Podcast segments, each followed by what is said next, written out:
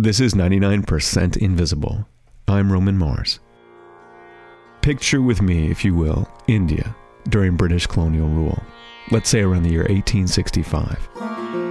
Picture a government office in Bombay, as the city was then known. Two British officers are discussing an uprising that has been challenging Britain's sovereignty over the subcontinent. It's May, the hottest month in India. Temperatures have soared to over 100 degrees Fahrenheit. The officers are sweating. There's no air conditioning, of course, but they have a servant who brings them two ice cold drinks. The officers take sips of their drinks and swirl the ice in their glasses. And at this moment, these cold drinks, dripping with condensation, feel like a small miracle to these colonialist wankers.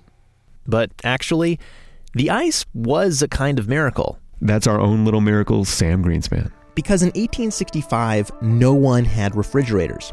It wouldn't be for another half century until they started appearing in the US, let alone India. Think about the ice in those officers' glasses. If you were to zoom out from those glasses, and out, and out, and then zoom in on the United States, on Boston, on a frozen lake in the dead of winter. There, you'd find men working. You see a lot of men and horses and a lot of activity going on, and then you'll see horse drawn plows, pikes and, and pusher bars or poles. That's Rick Smith, amateur historian of the American ice trade. So, all of these people together were on the lake uh, harvesting ice. Workers would cut ice out of a frozen pond, haul it to port, put it on a ship, and send it on a four month journey to India. Any ice that British officers in colonial India would have had in their drinks would have started out on the top of a pond in Massachusetts. The tools of the ice trade varied by location, but generally it went like this. So the first step is to measure the ice. There's a small drill hole that's drilled in and, and, a measurement taken of how thick the ice is because it had to be at least 14 inches thick. 14 inches of ice was thick enough to hold the team of workers and horses that would be assembled starting usually the day after Christmas.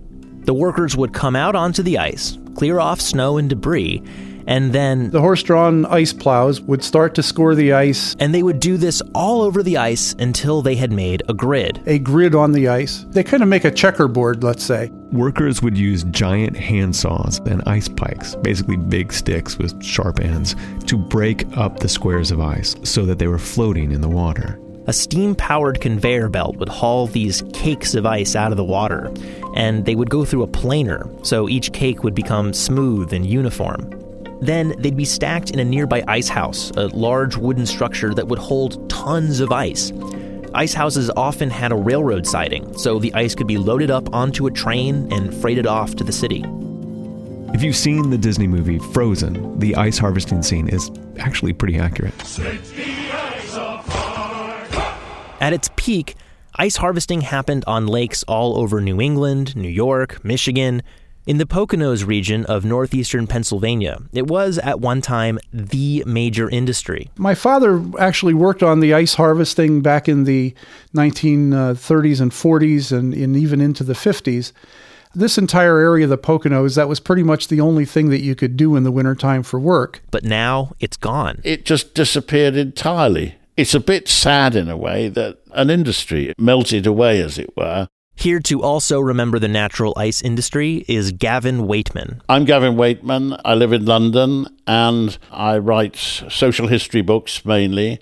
And uh, one of my most successful books was called The Frozen Water Trade. One edition of the book is actually titled The Frozen Water Trade A True Story. Maybe because even Gavin's publishers thought the prospect of cutting frozen water out of American lakes and shipping it overseas sounded made up. But that is exactly what happened. Ice was being harvested from all over the American Northeast, packed onto railroad cars and ships, and sent out to the southern US, the Caribbean, and British colonists in India.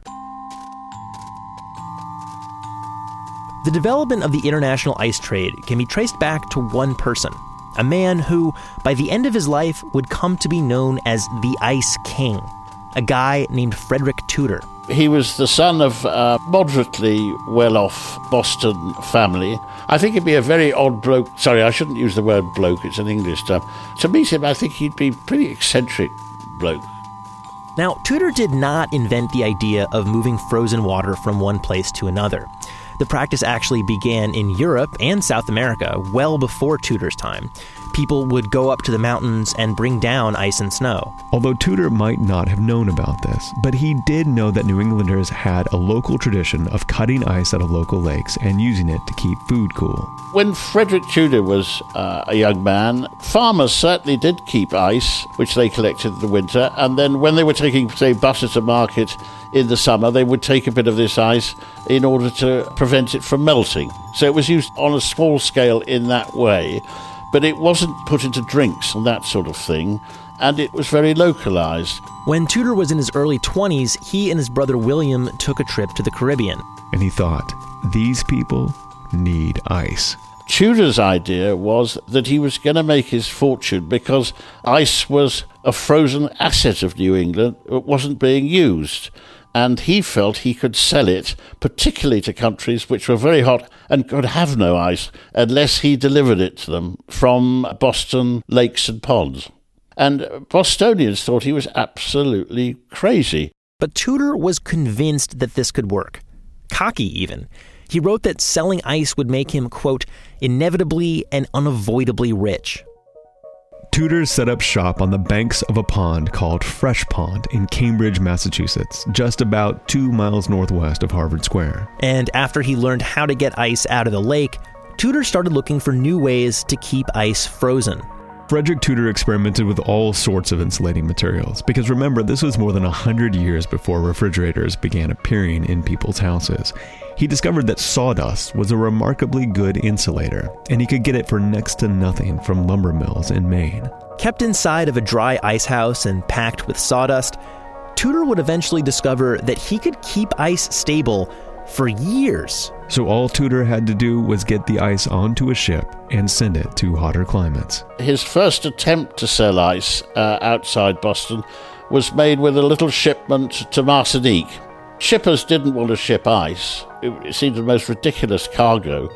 Um, so he fitted out a ship himself. The ice made it to the Caribbean no problem, but Martinique was not equipped to deal with a temperature sensitive product that literally melts into something worthless without the right infrastructure. It was a bit of a failure, really, um, because when it got to Martinique, no one knew how to keep ice. He wrote a rather amusing entry in his diary about the fact that people wrapped their piece of ice in blanket and wandered off and wondered why it had disappeared when they got home. The newspapers ridiculed Tudor. But Tudor would not be discouraged.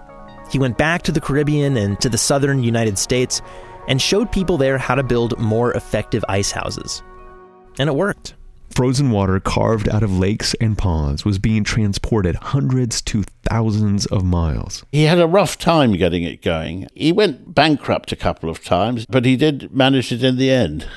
but for all of Tudor's innovation in insulation and supply chain logistics, his true genius was as a marketer. Before Tudor, ice had mostly just been used to preserve foodstuffs. Frederick Tudor pioneered the radical idea of putting ice into beverages. When you first drink a cold drink like that, when you're not used to it, it's, it's quite a shock actually. So he had to persuade people that what he was selling was a luxury and worth paying for. Tudor would tout his ice around to bars and so on, offer it for free, say, look, try this, try that. He had to persuade people that what he was selling was uh, going to improve their lives, if you like. It wasn't self evident to them. The first one, as they say, is always free. Tudor wrote, once people had tried chilled drinks, they were hooked and would no longer tolerate tepid water. He was a bit like a sort of drug pusher. And like any drug pusher, Tudor soon found himself with a lot of competition. Rival ice companies set up shop on Tudor's fresh pond and staked a claim to it. In fact, they had to go get a Harvard professor to devise a map carving up boundaries for the ice rights of different parties all on the same lake. And of course, it wasn't just fresh pond, because now any body of water that was frozen thick enough to support the weight of an ice harvesting crew was a hot commodity. Ice began to get harvested all over New England and New York, Pennsylvania, and Canada. One of Tudor's competitors, the Wenham Lake Ice Company, based out of Wenham Lake about 30 miles north of Boston, Somehow they managed to persuade their buyers that their ice was premium product. Ice from Wenham Lake would be sold as especially pure. It was nonsense, really, but it was a way of marketing. You know, our, our ice is better than yours. Legend has it that Queen Victoria would only use Wenham Lake ice. And maybe you're thinking, why would England need to import ice all the way from North America when there are plenty of really cold places that are closer? Norway wondered the same thing. Norwegian businessmen tried breaking into the ice biz, even going so far as to rename one of their lakes Wenham Lake in an attempt to profit from the Wenham Lake Ice Company's prestige and name recognition. Frederick Tudor's company never made a play for the UK ice market, which turned out to be a pretty good business move because ice never really took off in England. Even in the 20th century, American GIs in England were shocked to find nothing but warm beer.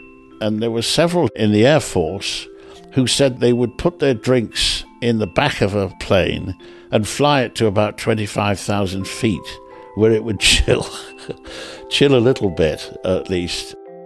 But there's one place where Brits could not get enough ice India. So this is three months in the hold of a ship, twice across the equator. So it was quite a remarkable uh, survival rate for the ice, which was eventually unloaded in Bombay, as it was called then, Madras, and Calcutta. Despite all this, Frederick Tudor never really became inevitably and unavoidably rich like he'd predicted. His whole life, he was in and out of debt and debtor's prisons. And he eventually became not particularly wealthy, but well enough off. And he bought an estate uh, outside Boston and uh, lived a kind of rural life but still, it wouldn't be until 40 years after Tudor's death, squarely in the 20th century, that the natural ice industry began to shift.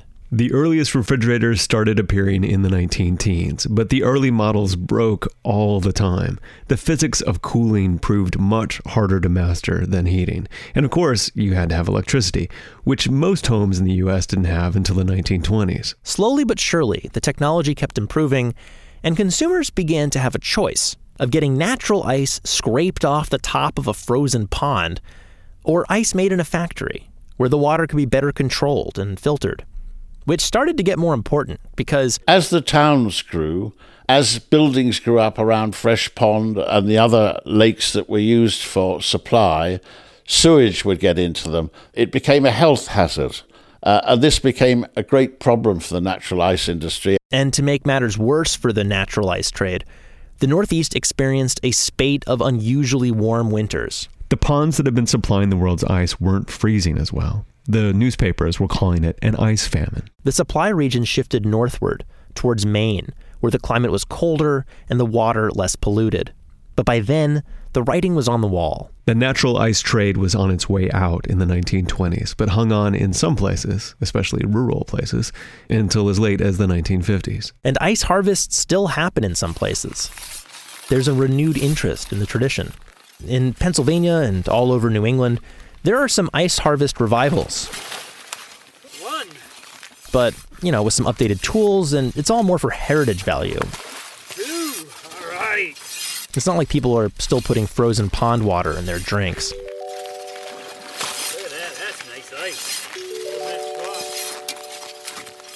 But as for the actual site where all of this started, Fresh Pond in Cambridge, Massachusetts, the ice trade might as well have never existed. When I was researching this story, I stayed up in Cambridge and I went out to Fresh Pond people were jogging round the, the lake, and I uh, they, they were confronted by me, this completely mad Englishman, saying, Excuse me, do you know that this ice used to be transported to India from this pond? And they looked at me as if I was completely mad. So at Fresh Pond, there's no there's no plaque or anything. No, no. Cambridge, Massachusetts has finally found something to not commemorate with a plaque.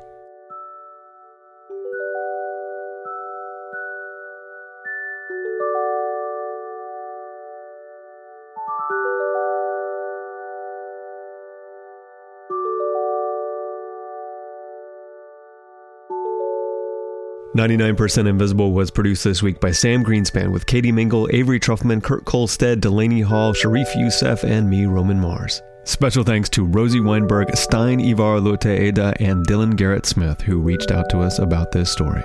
We are a project of 91.7 KALW San Francisco and produced out of the offices of Arcsine, an architecture and interiors firm in beautiful downtown Oakland, California.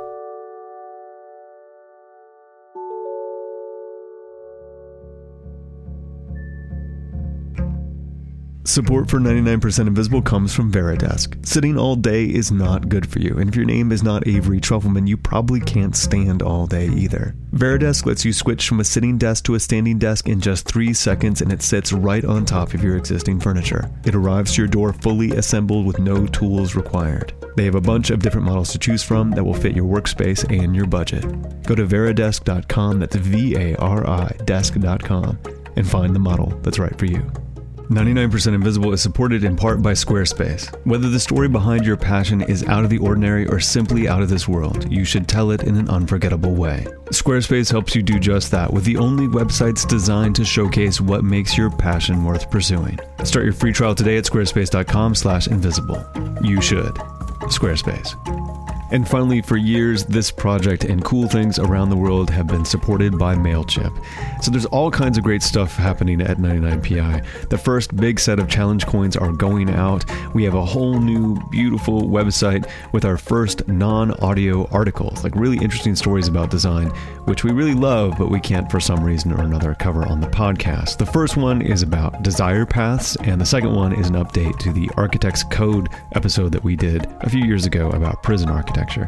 And if you sign up for our MailChimp newsletter, you will get those stories and updates and the latest episode right in your mailbox. We've been stretched a little too thin to take full advantage of our MailChimp newsletter, but now it's perfect because MailChimp grows and adapts to suit your needs. You can sign up for the 99PI MailChimp newsletter at 99pi.org, but to find out how to make MailChimp work for you, go to MailChimp.com and start sending better email. You can find this show and like the show on Facebook. The show's Twitter is at 99pi.org and my Twitter is at Roman Mars. Make sure you tag me if you have a picture of a coin that you'd like to share. We're all on Instagram, Tumblr, and Spotify too. But this week, your mission is to spend some quality time with the new, beautiful 99pi.org.